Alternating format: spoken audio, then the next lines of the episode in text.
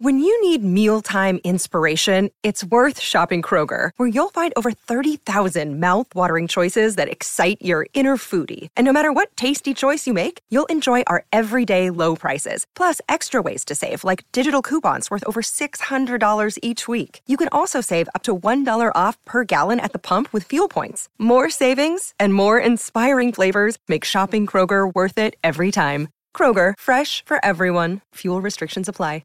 Another day is here, and you're ready for it. What to wear? Check. Breakfast, lunch, and dinner? Check.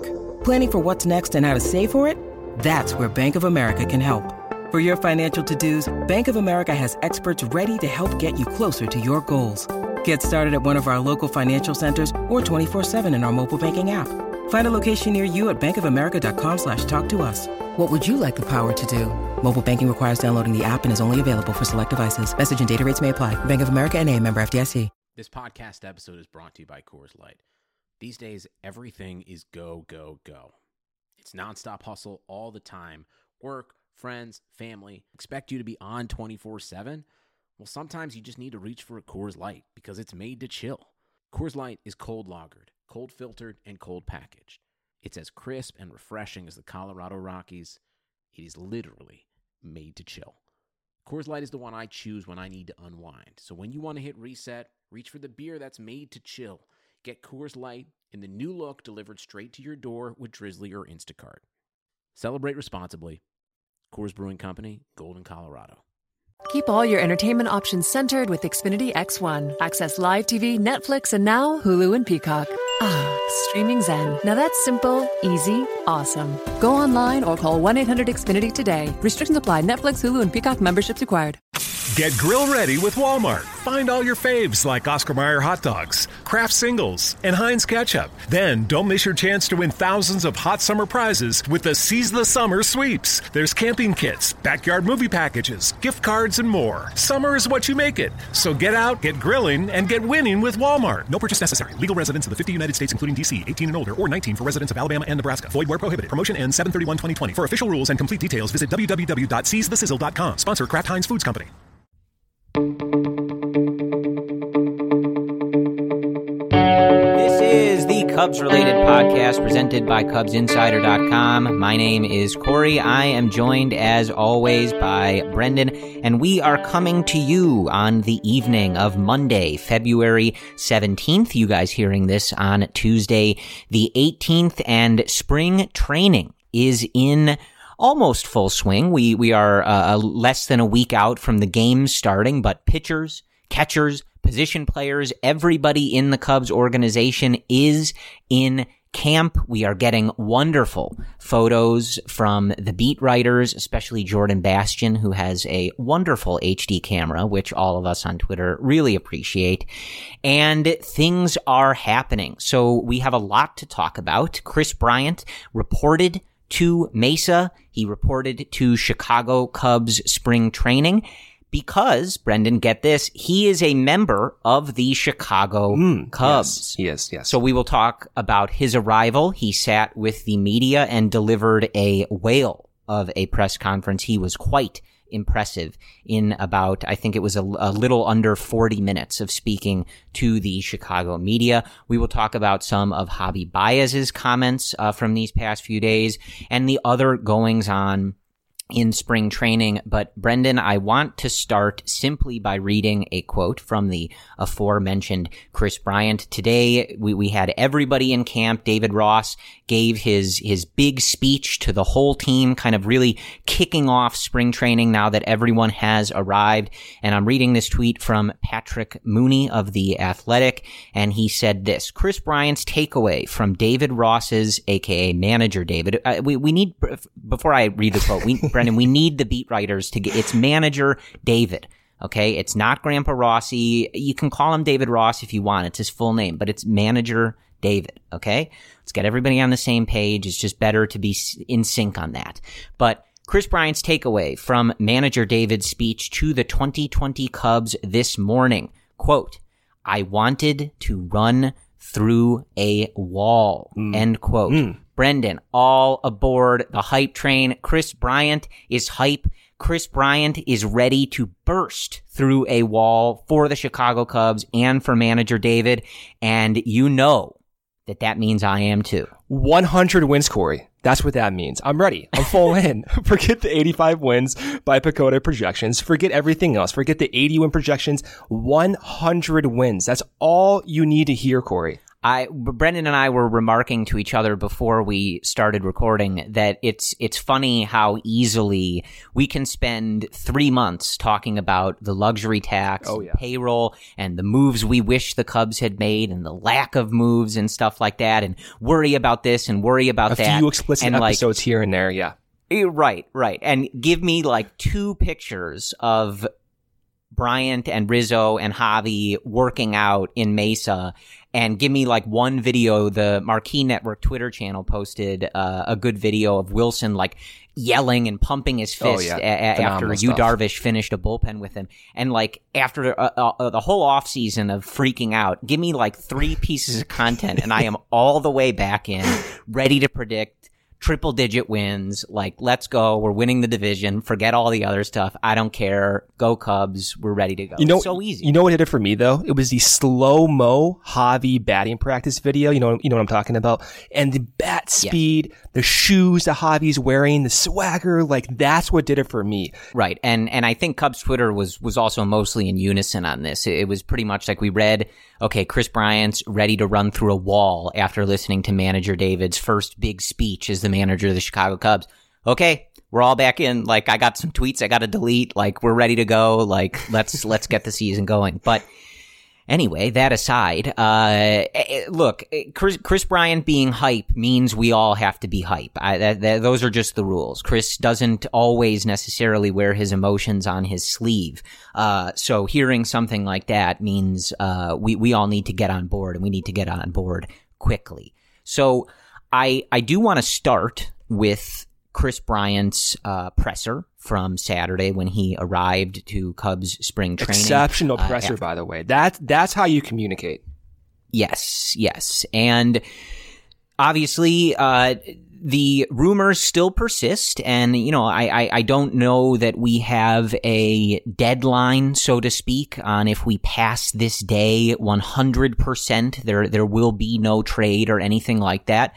But he is in Chicago Cubs camp. He's wearing a Cubs hat and pullover and things like that. So we are going to proceed uh, with Chris Bryant being a member of the Chicago Cubs. And there was a lot in this press conference, uh, a lot to go over.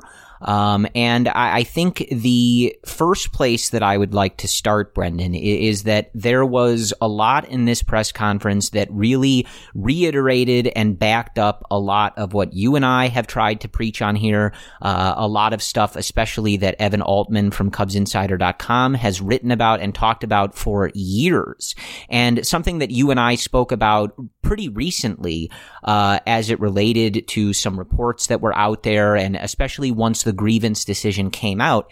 And we told you guys the the main point is there is not there is there's no words, and have never been any words coming from Chris Bryant's camp suggesting that he does not want to be a member of the Chicago Cubs, or that he does not want to finish his career here, or that he is not open to signing an extension.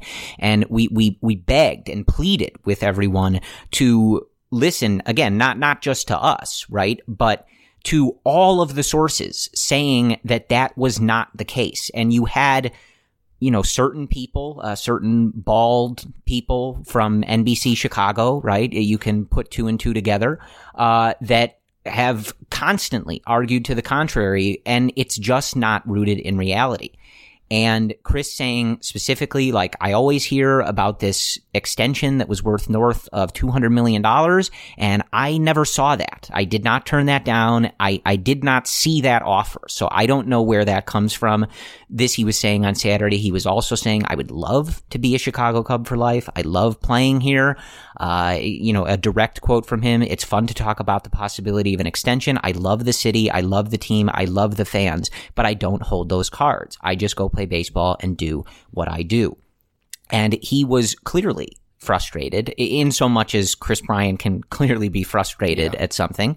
Uh, he was clearly frustrated at this notion that he has this big problem with the Cubs organization because of the grievance, or that he wouldn't sign an extension, or that he has turned down a bunch of offers. And again, like, you don't have to take it from us. There, there's a lot of sources out there that have said this same information. Uh, but it was good to really hear him strongly and eloquently address these particular rumors and just make it clear, like, I want to be a Chicago Cub. I am not turning down a bunch of extension offers, and I don't love the talk of me being traded. It was just good to hear him say these things, Brendan. And he didn't need to do that too. Like, two recent players for the Cubs with their contracts coming up were Jake Arrieta and, going a little bit further back, Jeff Samardzija. They didn't handle this the same way K B handled this, where that the focus was on trying to clear the air, to communicate that you wanted, and by you, you mean Chris Bryant, that he wanted to stay and wants to stay with the Cubs. He did not have to do that. He could have very easily said he likes his time in Chicago, he'll let things play out, and he kind of did, but he made a point of emphasis to communicate for the fans too, he loves being here, that he wants to stay. And that is something that you rarely see from most athletes, not even in baseball, but other sports as well. And you can tell the frustration on his face. He's pursing his lips. It is eating him up. And when we talk to guys in his camp, or you hear reports from those directed uh, with him, this is all a bunch of garbage. The whole notion that he wants to go elsewhere because of this grievance. We've said that for so long now. But to hear Chris actually address this so eloquently, like you said, Corey, that's an M V P. And that's the type of character that the Cubs have been so adamant about acquiring. And that's the type of P R that we've not seen over the past few years from many members of this team and within the organization. That was a picture-perfect way to handle something so controversial that's been the primary focus of the Cubs narrative this offseason, was Chris Bryant's grievance as a result of years ago possibly delaying his service time. That tied into the luxury tax, and Chris Bryant in about thirty-five minutes made it clear a lot of what we were hearing was not true. And to that, you have to commend him. To to further some direct quotes from Chris, he spoke on the grievance process. And again, you know, th- there were the rumors out there that they had, the Cubs had burned a bridge, and that he, he, there was animosity and stuff. And again, none of that ever came from his camp or anybody in his camp. Uh, and he said directly, there are definitely no hard feelings on either side about the grievance process. I was just trying to do the right thing for the players and see the process through to the end. I respect the organization for all that they've done for me and my family.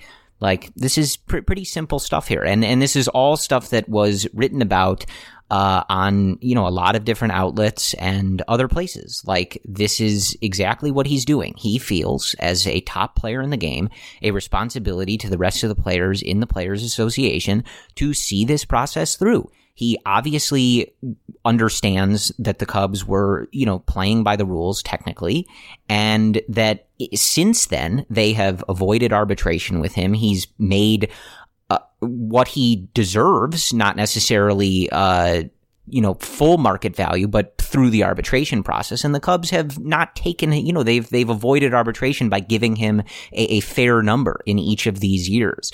So these notions that there's this big problem between them just was never really something that was rooted in any fact, unless, and, you know, Chris called this out directly, like, unless you are believing the people who are just spilling rumors and, and clickbait nonsense onto social media. And, you know, he called that out directly. He talked about how he deleted Twitter.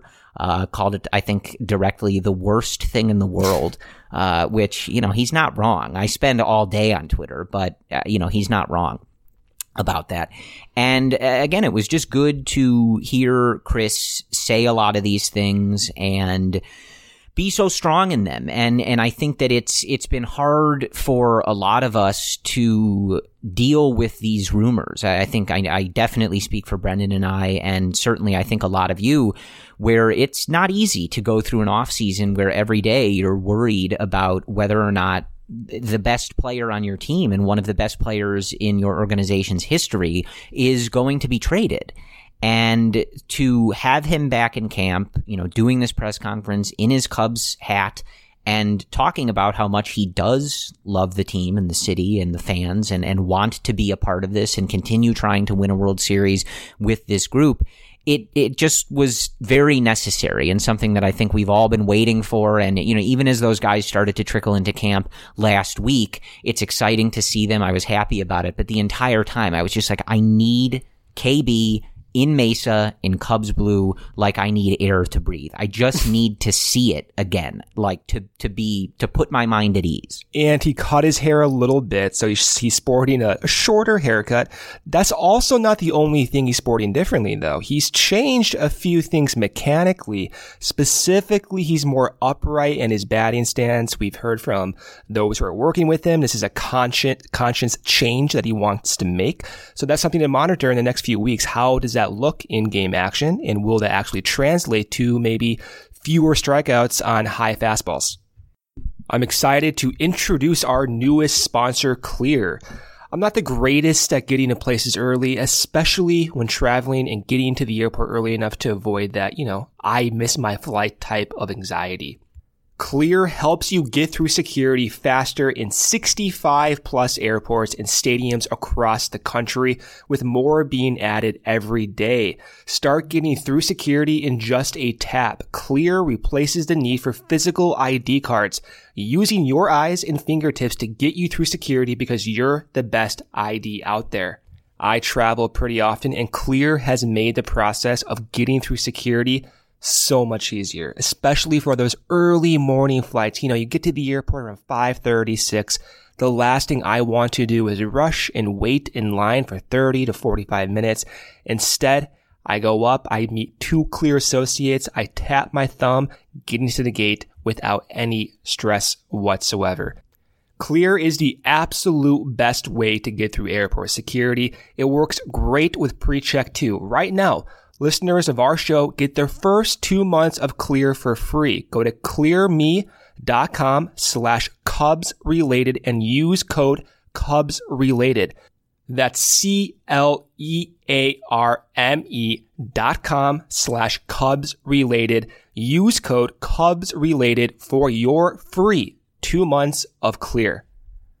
Yeah, it was good to see him working, and as always, that's another one that, that's kind of weird. It's it's one of those weird knocks against him, similar to like that he can't hit in the clutch, right? Like that he doesn't make adjustments, I, and, and I've seen that at times, and you know, not like in, in big circles, but like when at Cubs tweets something or something, like you'll just see some of those responses about like how Chris doesn't make adjustments, and every time I read it, I'm like, of all the people to say that about, uh, you should probably pick somebody that didn't drop his strikeout rate by what fifteen percent over the course of his first like right, two years in right. the league, like histor- uh, an historical improvement, does, yeah. Yeah, all Chris does is make adjustments. So I, I don't know where that comes from. Uh, but there, there's always weird narratives about Chris Bryant, like that he never hits to the opposite field, which isn't true, even though he's a predominant pull hitter, but he does hit to the opposite field. Uh, he does make adjustments all the time. He is some of his, like I just said, some of his adjustments are some of the most impressive that you'll see. Uh, and he's back at it again. And, you know, yeah, as we've seen, uh, that high stuff has, has given him some trouble. So it will be interesting to see if he's able to make that adjustment and, and what the results are coming from that. But man, Brendan, like, how beautiful the sound of a baseball coming off of Chris Bryant's bat is mm. just so beautiful. And it's really, really great to have that again. Um, Bryant also said during this that he is fine. Uh, he said he feels fine. He feels good. The shoulder, the knee, everything uh, should be good to go. He also spoke a bit. We won't get too deep in the weeds on this, I don't think. Uh, but he did speak on the Houston Astros saga that that's going on. Uh, and interesting, he was pretty strong in this, Brendan. Uh, and th- this was a different press conference than I think we've ever seen from Chris. And this was like, who is this guy? Like getting getting pretty saucy with uh, this Astros thing, and and I don't blame him. I you know he joins a chorus of other guys that we don't often hear such strong words from. I know Mike Trout talked about it too, uh, and a lot of the players players seem very pissed. Like I said, I, I don't think we need to devote too much time to the Houston Astros. Uh, as last I checked, this is not the Astros-related podcast. If it was, there would be an asterisk in the name. But uh, it, it's it's just interesting to hear someone like Bryant, who's pretty mild-mannered and, like, you know, uh, no temper or things like that, Uh, be pretty like P O'd sounding when, when talking about this. And, you know, he, he said directly, like, it's really a disgrace. Yeah. He says they were pretty obviously cheating, uh, and it damages the integrity of the game. Pretty fascinating to hear from someone like Chris Bryant. And I think speaks to the larger sentiment of a lot of the players who are not members of the Houston Astros. Yeah. We're fortunate to have Chris Bryant and Yu Darvish as well. Yu was talking about the same topic specifically on Twitter. Yu is killing it once again. Uh, there was a picture that someone tweeted of the Astros holding up the World Series trophy.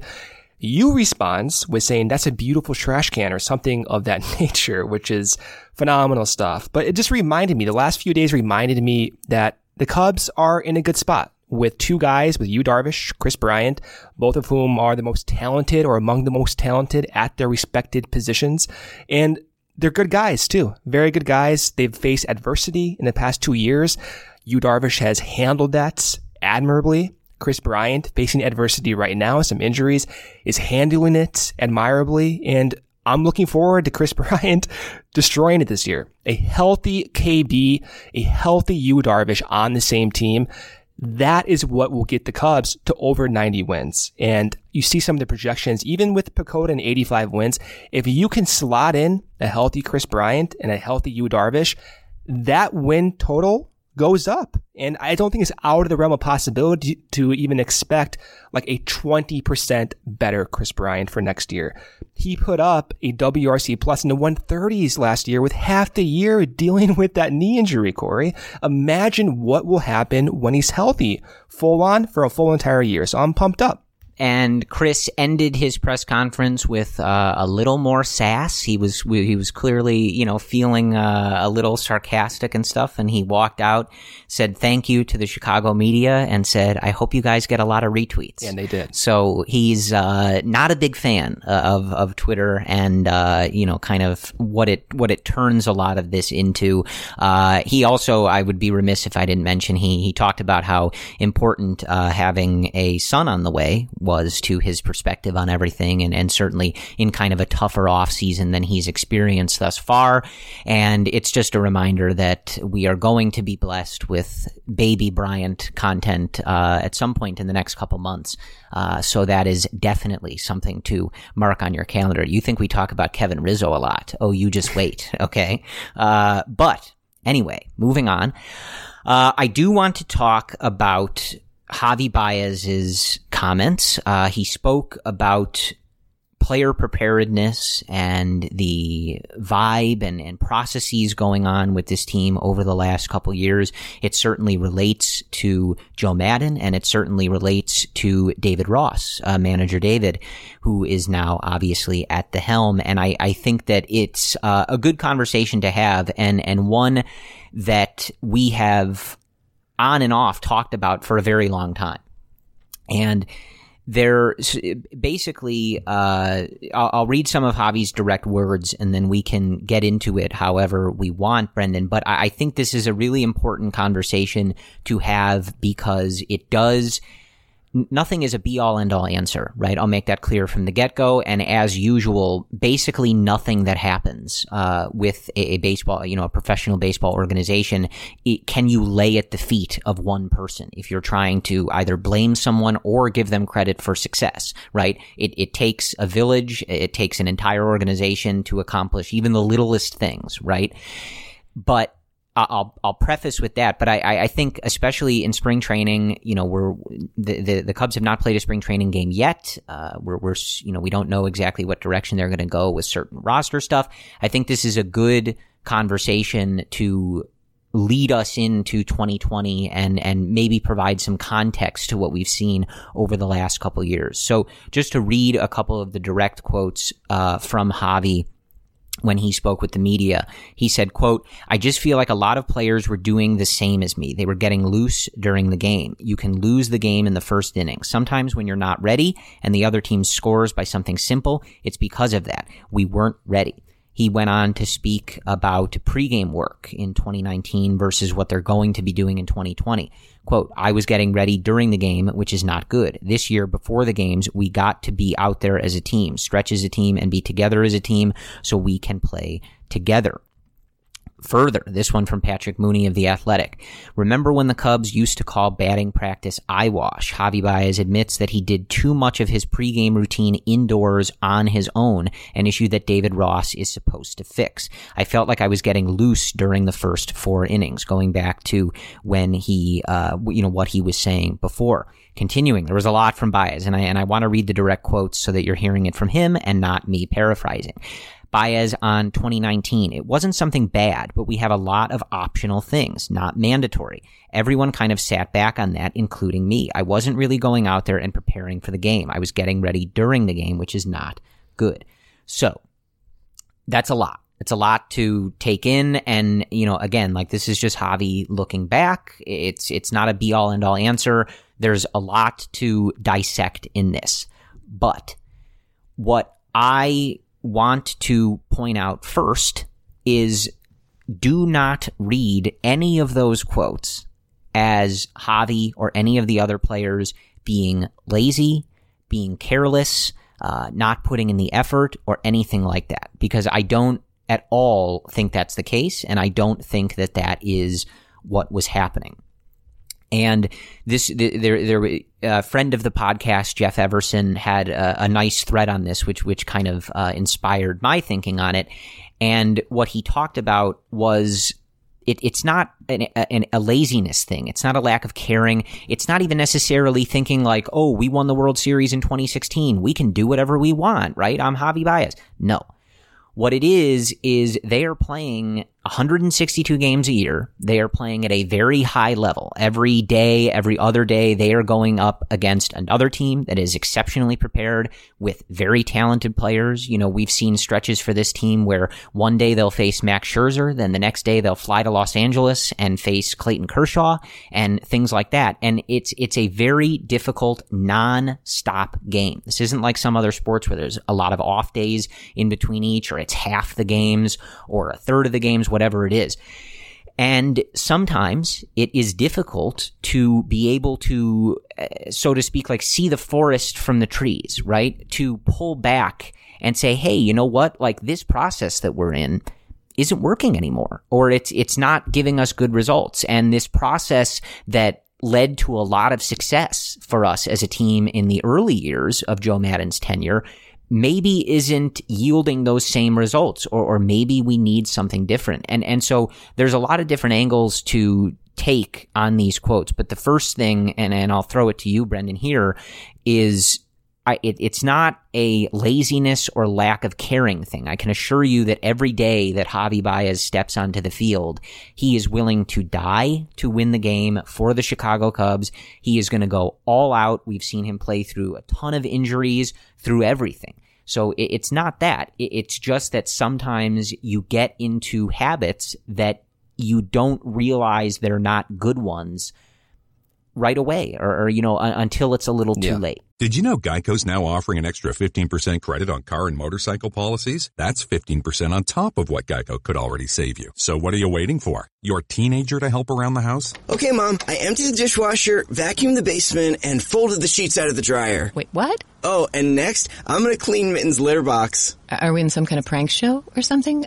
That's a camera, isn't it? There's never been a better time to switch to Geico. Save an extra fifteen percent when you switch by October seventh. Limitations apply. Visit geico dot com for details. I've been riding a motorcycle for fifty-two years. I started having back pain that turned into a knee pain. I couldn't even sit on the motorcycle. I was like, oh, man, am I going to have to give up riding bikes? Kaiser Permanente, they decided I needed a hip replacement, so I was going to do it through outpatient surgery.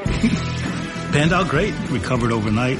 Was home by eleven o'clock the next morning. I'm glad I made the choice for Kaiser Permanente. I'm enjoying life. Every medical case is unique. Kaiser Foundation Health Plan, Mid Atlantic States, two one oh one, East Jefferson Street, Rockville, Maryland, two oh eight five two. At first, when you hear Javi talk about like the last two years in that fashion, it is a little jarring. And you kind of think, okay, well, if you're saying this now, why didn't she go and fix that the last two years? But as you're saying, it's hard to really reflect and get out of that consistent mindset when you're so entrenched on a day-to-day basis. And when you take a step back, you realize what went right, what went wrong, and you come to realizations of what you need to do to get better. And I think too, like Maddon's philosophy of less is more and hands off, that's not a bad thing. And at times, it's a good thing. And with David Ross, the energy, the enthusiasm, the motivation, the accountability, that's not a bad thing either. And it's, in many examples, a good thing as well. I don't think comparing Ross's philosophy and Maddon's philosophy as good versus bad, I, I'm uncomfortable doing that because there are pros and cons to both Ross's and Maddon's philosophies. And the way the game has evolved over the last five years, especially with Maddon's tenure with the Cubs, it's completely different from when he took over this team in twenty fifteen. We're seeing teams across the board implement all these new Statcast measurements, even down in like single A and rookie ball. That was never the case five years ago. And now with the emphasis on bringing in like biomechanics and all of this fancy video software and all these new data, the game is different. And I think it's okay to say that what Maddon was doing the past two years, it just wasn't effective. And I don't think Maddon in particular in this stage of the Cubs' development was the right call. And it sucks to say that because like I, I'm the biggest Maddon fan. I still read a lot of what he's saying with the Angels right now because I genuinely appreciate some of his wisdom. I, I really do. But the way the game has evolved, Maddon is just probably not the right person for this gig. And when you combine Ross's new emphasis on accountability and his new emphasis on preparation and in-game simulation with all these new infrastructure tools, the new growing pitch lab, having Craig Breslow on as a more full-time role to take control of the pitching uh, infrastructure, to have Justin Stone change how things are done from top to bottom for the hitters in the organization, you're going to get new tools. And it's okay to have that optional, and but you expect the players to take advantage of that. But with Maddon, if he were to stay at the Realm in twenty twenty and you have these new tools, he's been preaching less is more, fewer batting practice sessions, et cetera. And that did work for a few years, but this changed the way of thinking to bring these guys to the next stage. We've talked about this for the past year and a half. How do you get these players to their next phase of development? This is a new strategy. It's not a for sure thing. It's not going to say like every single player is going to benefit from this, but there may be instances where certain guys do actually benefit from this, from having that accountability and all these new tools and mandatory batting practice sessions, or changing the way guys are talking with one another because of the mandatory activities. That could be a good thing. And at the end of the day, I, I just... I even even myself, I always get caught up in, oh, Ross's new philosophy is the absolute best and Maddon was actually wrong. Like I don't I don't think it's that simple. And I think if you can marry together some of Maddon's core philosophies with some of Ross's new core philosophies, that's that's where a lot of the success will come. And I'm excited, Corey. Like I think that's at the end of the day, when you hear Ross and you hear Chris Bryant talk with such enthusiasm about getting to work. Even Kyle Hendricks said the same thing, how they're excited and they're fired up to go out there from day one and train. Like you can't help but be pumped up hearing that. And it's going to be a good thing. It's going to be a fun thing to follow. Absolutely. And and I, I definitely agree. I don't think this is black and white one way or the other. And I think that a lot of this was kind of apparent. It didn't, we didn't need to one hundred percent hear it from Javi, but obviously hearing it from one of the players directly does provide a lot more context to it. But over the last couple of years, we've heard about Theo getting more hands-on and, and things, you know, maybe just not seeming one hundred percent on the same page as it related to the front office, the players, Joe Maddon, as the, the tenure went on. And so to have the context from one of the players, I think, helps us understand that. And coming from Javi, I think, is the perfect person to hear it from, right? Because we always talk about how perfect Joe was for the twenty fifteen and twenty sixteen teams especially. And it's not made up. There, there was a lot of that success that was because of some of Joe's more hands-off and like let the guys be their guys. And Javi is perhaps the best example of that. How many times have we read on this podcast quotes from Joe Maddon where he says almost verbatim, I am not going to coach the excitement out of Javi Baez, right? Something to that effect. He must have said it a hundred times when he was the manager of the Chicago Cubs. And that is what allowed Javi to be El Mago, to be the player that he is today, right? Like, he's not taking all those extra bases. He's not doing all those crazy plays in the field and the no-look tags and, and all the stuff that makes him who he is today. If he has a manager who's benching him every time he gets thrown out on the bases, trying to steal an extra one. Yeah. Or someone who's not loving when he steals home, right? And he is taking these crazy risks. And that is what Joe Maddon allowed him to do. But the issue becomes, right, and I think we saw this, letting Javi be Javi allowed him to reach his potential and become this player. But the game doesn't stop. Development doesn't stop. Adjustments don't stop. Getting ready for the next season, the next day, doesn't stop. And like we talked about, I think toward the end of the the tenure for Joe Maddon, I don't think either Brendan or I had a screw Joe Maddon. You know, he's terrible. He's wrong. He's bad. Like you said, Brendan, it, it, you know, it, it's not that his philosophy was necessarily wrong or bad. It's all about timing. And and the the team you have in place at, at that moment and what that team needs. And it just, I don't think anymore is what Joe Maddon does. And I think it's it's it's really that simple. And and we talked a lot about how maybe just a change and, and a different voice and a different philosophy, a different paradigm, if you will, might really help this team. And I think that these comments too, you know, where Javi's saying, you know, sometimes they didn't feel ready and, you know, sometimes they, you know, were maybe taking advantage of some of the lax policies too much or, you know, just not being as dialed in as they wanted to be. Like, I, I again, it's not a, it's not a be all end all answer. And, and again, to reiterate, just because it was Joe's philosophy doesn't mean that the players don't bear responsibility. The front office doesn't bear responsibility for not noticing it or changing it, whatever, right?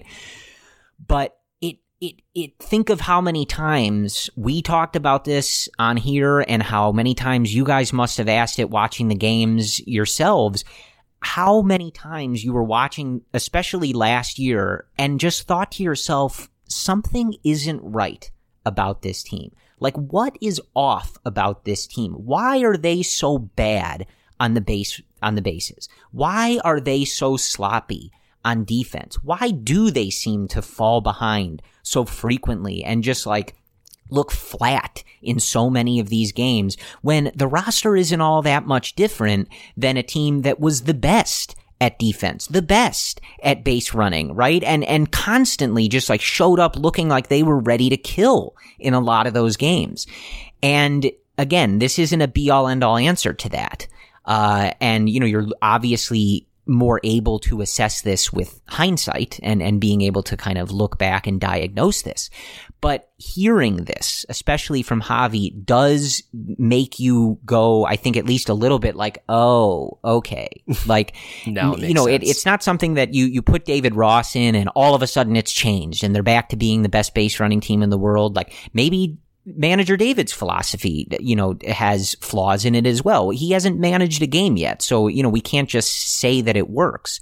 But hearing a lot of this, like, it does give you kind of an aha moment to why some of that last season looked the way it did, and, and why so many times we had to come on here and say, guys, I don't know what is going on with this team, but I swear they should be better than this, right? Like they're, yeah, they, we week. said all the time, like, I really don't think they should be in this tight of a race with the Cardinals and Brewers and winning eighty-four games. Like, I just don't get it, why this is happening. Like, and we said so many times too, Brendan, like, I don't necessarily think this is the best team in the league and that they should be winning one hundred twenty games, but eighty-four and being the, the one of the worst base running teams in the league, a bad defensive team. Like, I, I don't get why this is happening. And this starts to at least paint a little bit of a picture for you.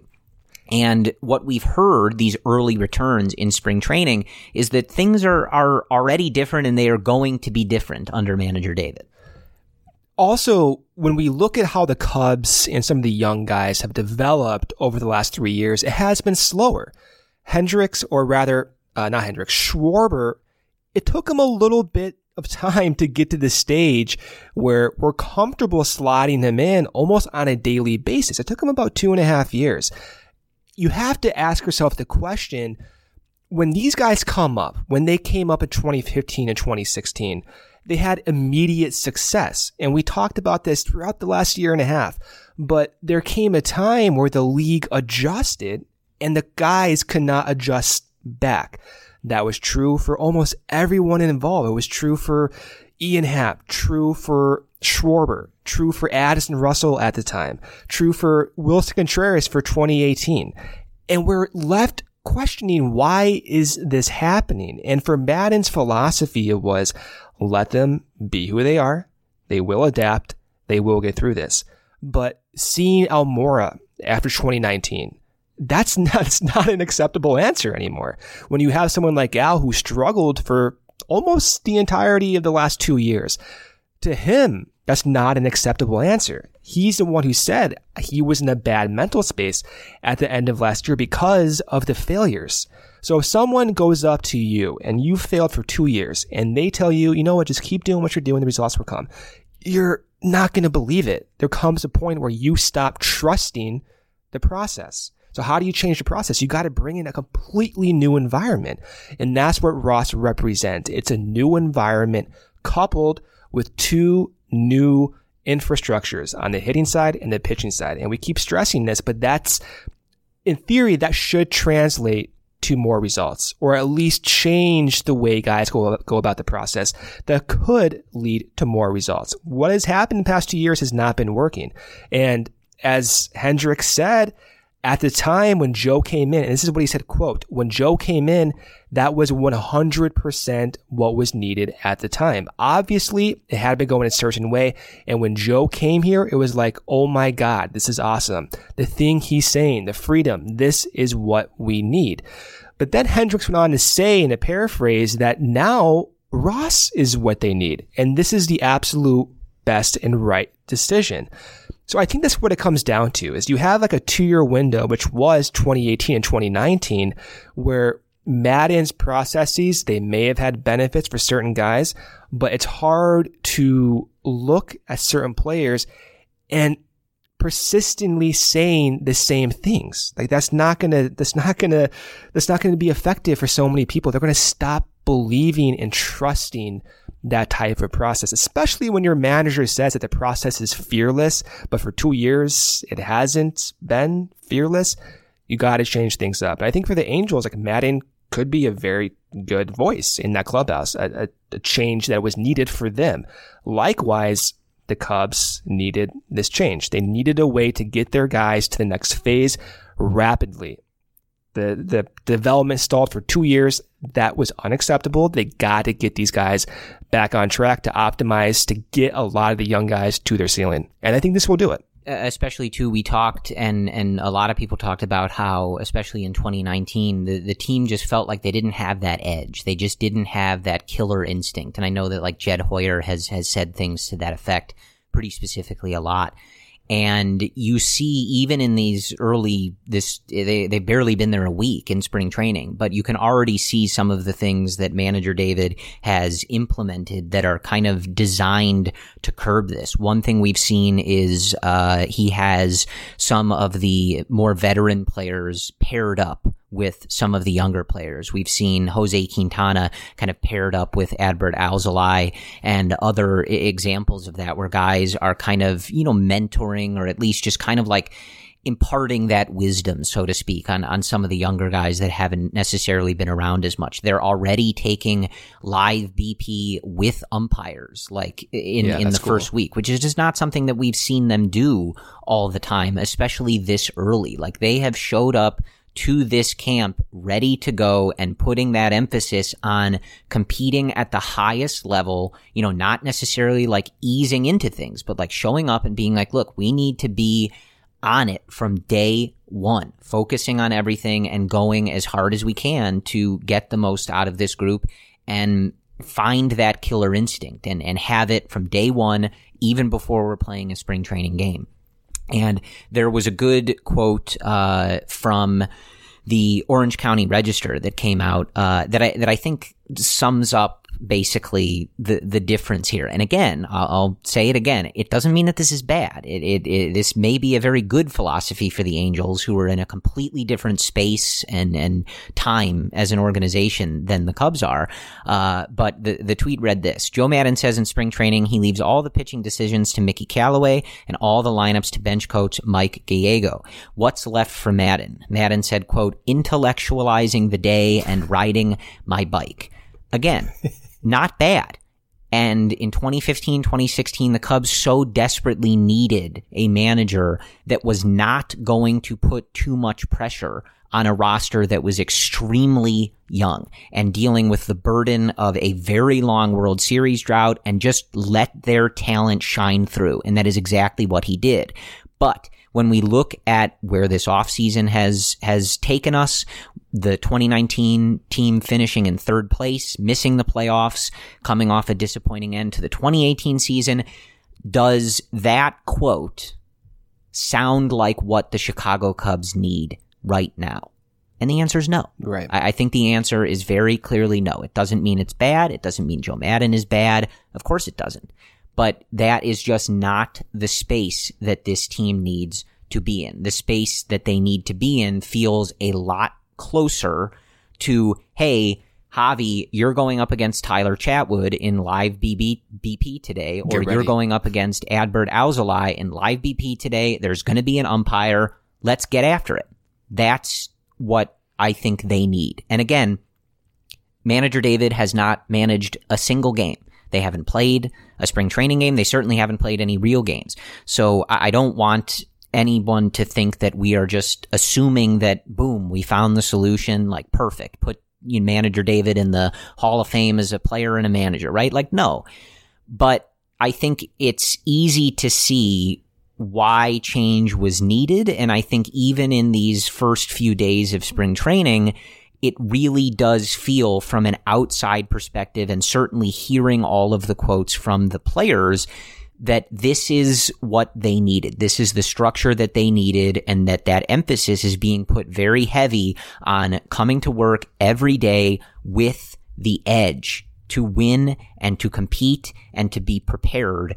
And it, it, it feels like what this team needed. And, you know, again, like if, if they are better prepared and they're, uh, you know, a bit better on the bases, they're a bit cleaner on defense, you know, how many wins does that translate to if you had manager David in the twenty nineteen team season? Like, does that team win ninety games? Do they win eighty-five games instead of eighty-four? I, I don't know, right? Like, it, it's hard to calculate these things and, and figure those things out. But what you're trying to curb, I believe, is that feeling of, why is this team not playing to their potential? And why is a team that whose, you know, Pythag record and whose just like general talent feels better than eighty-four? And you and I, Brendan, talk all the time about cleaning up on the margins, right? If you're not going to go out and get Garrett Cole to just make the roster infinitely better and Anthony Rendon and, and guys like this, or Bryce Harper or Machado the offseason before, you have to clean up these margins. And they didn't do a lot of that roster-wise this offseason either, but this is one of those areas where you hope that these changes and, and these paradigm shifts can help you on those margins and and improve those things. And, you know, you go back and replay last season. If if the base running is a little cleaner in a few of those games, if the defense is not as sloppy in a few of those games, right, maybe things play out differently. And maybe that's the the edge and the change that this team really needs. It remains to be seen, but but I think from not really knowing what to expect exactly when Ross was hired and what it would look like. And, you know, obviously having, even knowing the change was, was necessary, having that, you know, still like some doubt, like, man, Joe Maddon has been awfully successful, uh, for this team. And they literally won the World Series with him, uh, back in twenty sixteen. If, if you didn't remember. The Cubs did win the World Series, and yes, yes. Yeah, right. Uh, just to clarify. Yep. You know, even with that, like, this feels like they are on the right path for this group that they have, for the roster that they have, and, and to hopefully let that top level talent win out in the end. It, it feels like they are on a good track in the first, what, six days of spring training here. It's hard not to get excited because of that, because, you know, the Cubs' Pythag record last year equated to ninety-one wins. A seven win difference, which is insane to think about. And I, I, I do bring this up, I feel like, once or twice a year, because it does reflect why this game is so dumb and fluky and random at times. But a third of the league, if you can predict with one hundred percent certainty the run differential for every team, a third of those teams will miss their mark by five wins. So if you have a perfect projection system, I want to say it again, a perfect projection system, a third of your projections will miss the mark by five wins. That speaks volume to cleaning up the margins. It speaks volume to what the Cubs could do in twenty twenty. Now, you look at the projections right now. Again, PECOTA has them at eighty-five wins. Last year is around eighty to eighty-two wins. Already better than last year because of improvements from guys like Schwarber, guys like Wilson Contreras. But take the same mindset. You have an eighty-five win projected team. What if you clean up the margins? What if some of the guys who have been injured last few years, and as a result, their projections have been a little bit worse, what if those guys stay healthy?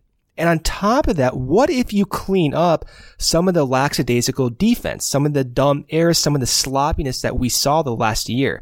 In twenty sixteen, the Cubs only gave up a run in the first inning about once every four games, okay, a twenty-three percent rate.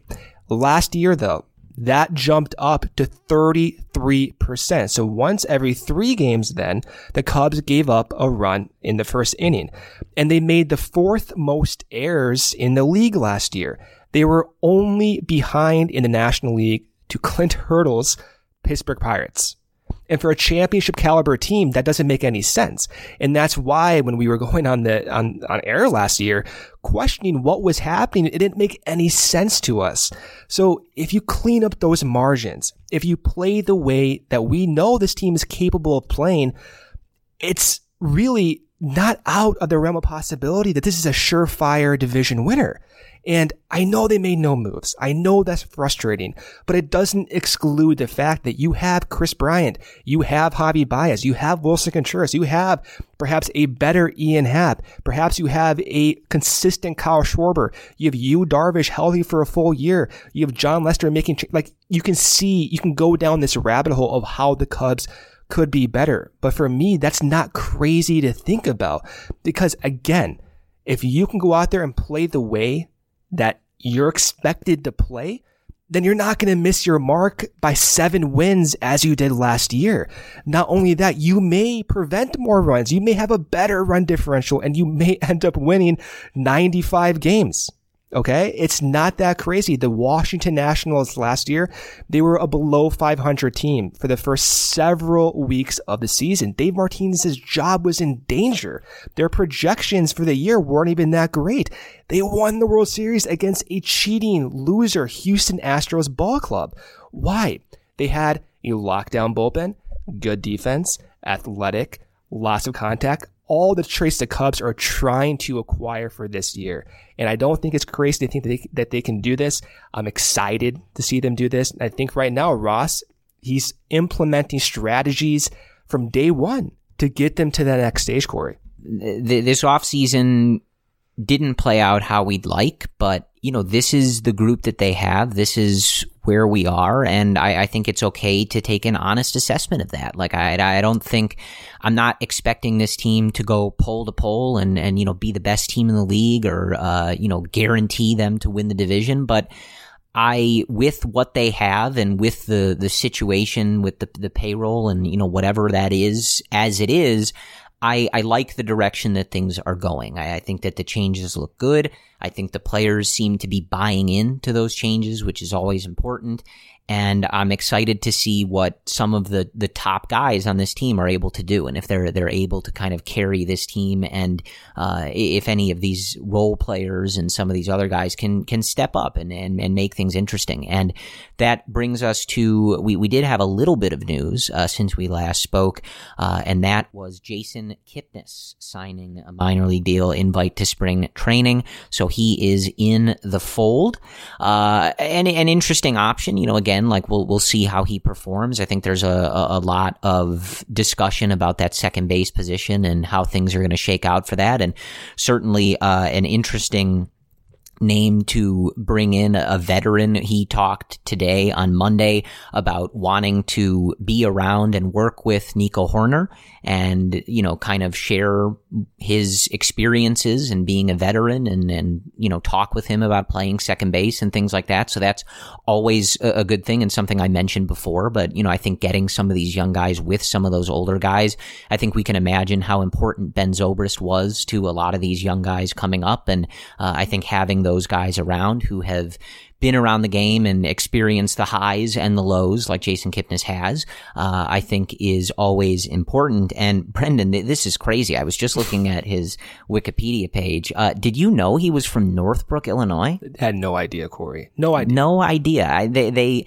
they must not have mentioned that during the twenty sixteen World Series, which is actually another wild tidbit. If you watch the GIF on like M L B dot com or wherever, when Ben Zobrist hits the go-ahead double in the tenth inning of Game seven of the World Series that the Cubs go on to win, win when he World gets Series, to yes. second base and jumps in the air and is celebrating and uh, looking over at Rizzo, he... behind him in the frame is actually Jason Kipnis. Can you believe that? And believe I'm I'm thinking, man, like apparently he grew up a, a Cubs fan. That must have been really weird for him. And it's it's just so surprising to me that uh, Joe Buck uh, didn't didn't bring up that angle at all in the, in the twenty sixteen World Series. Yeah, I was shocked too. But but but seriously, like Kipnis, it is cool to see him react to being a Cub. And he was talking about even just the jersey, where he was saying he can't stop smiling because he has a Cubs jersey on. So we can make fun of Kipnis, and, you know, we always joke about the Cubs winning the World Series, which again happened in twenty sixteen, this century. Unlike other teams, especially in Los Angeles, who have not won this century, we always joke about that, but it is cool. And for the Cubs, they need a second baseman, man, like badly. They need that depth. So I'll be rooting for Kipnis hard, and I hope that some of the changes that the Cubs are making to their team will actually benefit Jason Kipnis. And hopefully, you know, someone like Daniel Descalso can benefit as well. David Bodie can take the next step, and you have three formidable options at second base. That's my dream. Yeah, it'll it'll be interesting. Uh, and uh, just for clarity, because you never know with these things, uh, Joe Buck said that Jason Kipnis was from Northbrook probably a billion times in those seven games. So I was definitely being sarcastic. Please don't tweet at me uh, that that I missed that. He said that Jason Kipnis was from Northbrook and grew up a Cubs fan. It had to be every time he stepped to the plate. At least. Uh, so, and then some. Yes, uh, I'm very, I'm very well aware of, of that, but it's always a good reminder and something to clarify that no matter what, Jason Kipnis was a member of the twenty sixteen Cleveland Indians, who lose the World Series lose, in seven yes. games to the to the, Cubs. To yeah. the Chicago Cubs, that he is now a member of. Yeah. It's very important and something that you should always keep uh, clarity on in your daily life and otherwise. So I I think that's about the lay of the land here. Uh, I think by the time we speak next, the Cubs will be playing spring training games, so we will have some performances to dig into and things like that. As always, we will get back on with you here if something major happens that we absolutely need to clarify.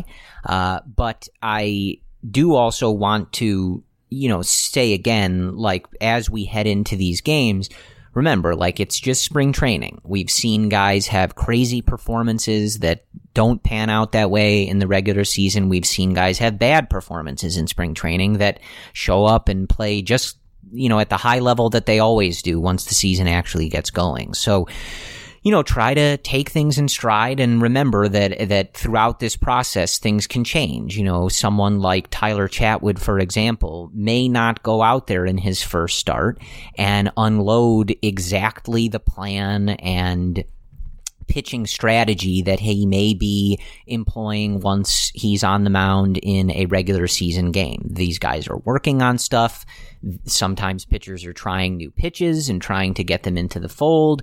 Hitters are making adjustments all the time. So we take it day by day, and, you know, we try not to necessarily read too much into any one thing, uh, and just sort of take a, a big picture approach to it. But I think uh, you guys know that by now, and we'll see how things play out. But I, I think it was a, a very interesting first week here, a noteworthy week, and it's always interesting to me how quickly, like, the, the narrative and the feeling around this team felt really bad at times during this offseason, and in a lot of ways justifiably so. Uh, but you get these guys in camp, you start hearing from them directly, you know, rather than through the media or through just their social media or things like that. And you start to see some of these things coming together.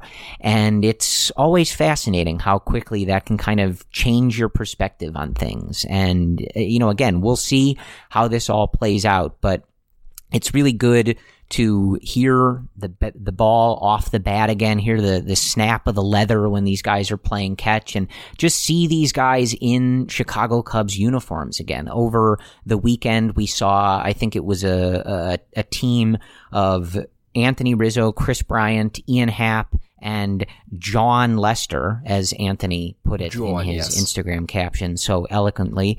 Uh, I think he spelled it J O W N, John Lesta, Lesta with an H at the yep. end, an A H at the end. Uh, so that's canon now. I don't make the rules on that. But it's it's just good to see these guys together, to see them on a baseball field, and just be back kind of in the swing of Cubs baseball. So we will see how it all plays out. We will monitor it all together. Uh, and, you know, whether you're kind of like us and you're getting a little more excited, buying in a little bit more by the day, or you're still looking at this roster going, I, you know, don't see how they're going to improve on last year. Either way, we're all in this together. I think we all just want the Cubs to be good. And, uh, we will talk with you guys next week. So as always, thank you for listening to the Cubs Related Podcast. Thank you for leaving those five-star reviews and comments on Apple Podcasts especially, but wherever you listen to your podcasts. We will talk to you next week, and as always, go Cubs.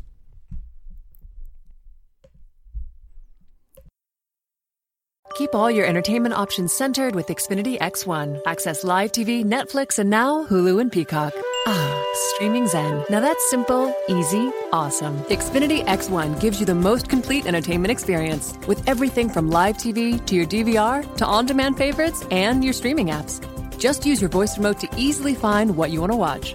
Go online or call one eight hundred X Finity today to learn more. Restrictions apply. Netflix, Hulu, and Peacock memberships required. It just doesn't feel like summer without an ice-cold Coca-Cola in your hand. Stop by your local convenience store today and grab a twenty-ounce bottle of Coca-Cola or Coca-Cola Zero Sugar.